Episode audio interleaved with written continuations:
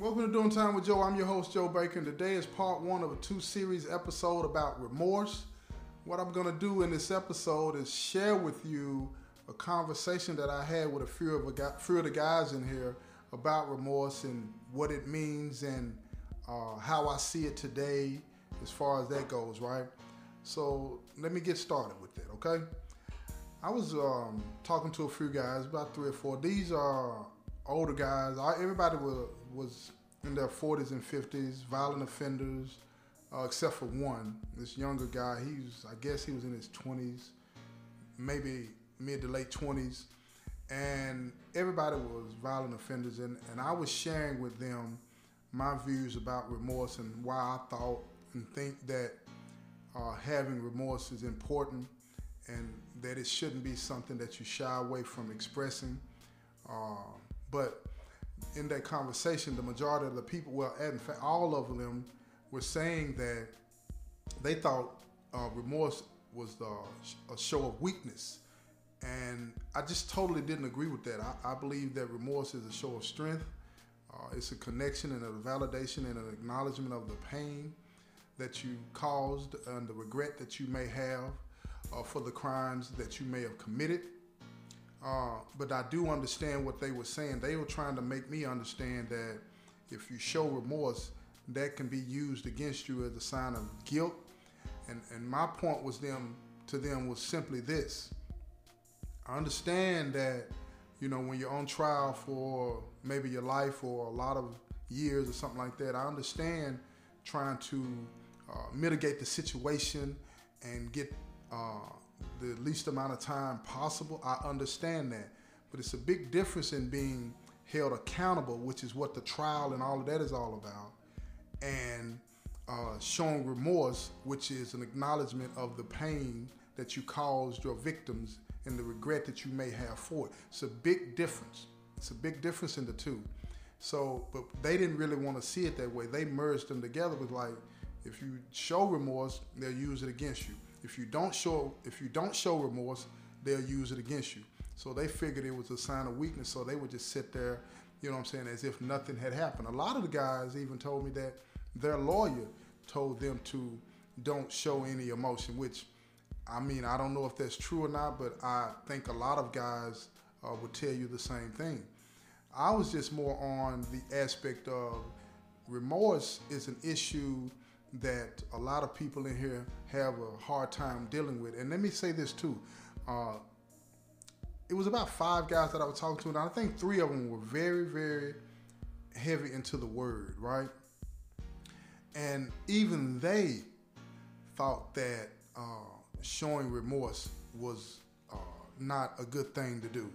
And their uh, understanding and explanation for that was if I have remorse for what I did, then I'm not acknowledging, you know, what God has done to me and how I'm in a better place today. And I totally, flat out, totally disagree with that because I believe that you can acknowledge the pain that you caused in the crime that you committed and at the same time appreciate what God has done for you in your life and brought you to the point that you're at.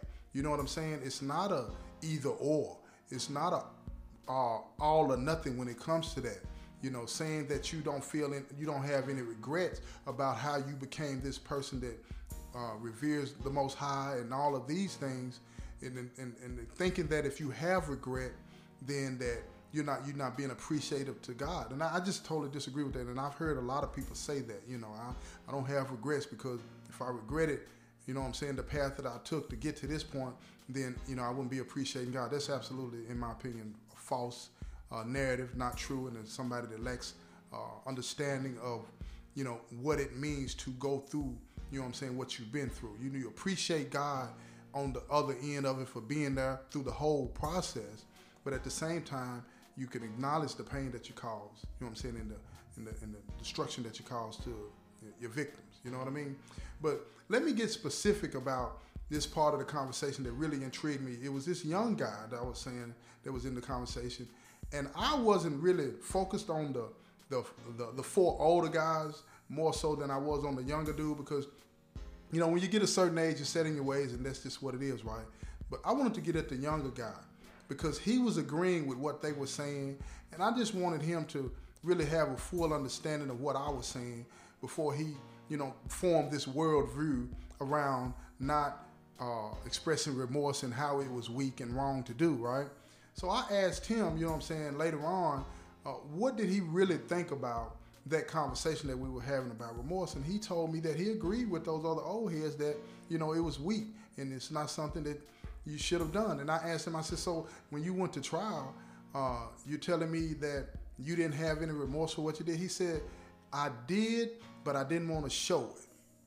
I said, okay, so you did understand that you had caused these people pain, but you didn't want them to see it because you thought that that would be used against you. And he was like, yeah. I said, so that was an acknowledgement. I get you not making a public display of your remorse. I get that.